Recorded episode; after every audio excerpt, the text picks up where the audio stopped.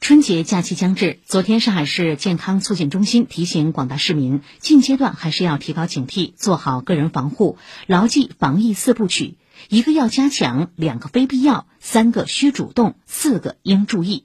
具体来看，要加强个人防护，继续做好戴口罩、勤洗手、常通风、1米线等防护措施；非必要不出户，非必要不举办年会活动，主动报告、主动检测、主动就诊。乘坐交通工具、电梯时注意规范佩戴口罩，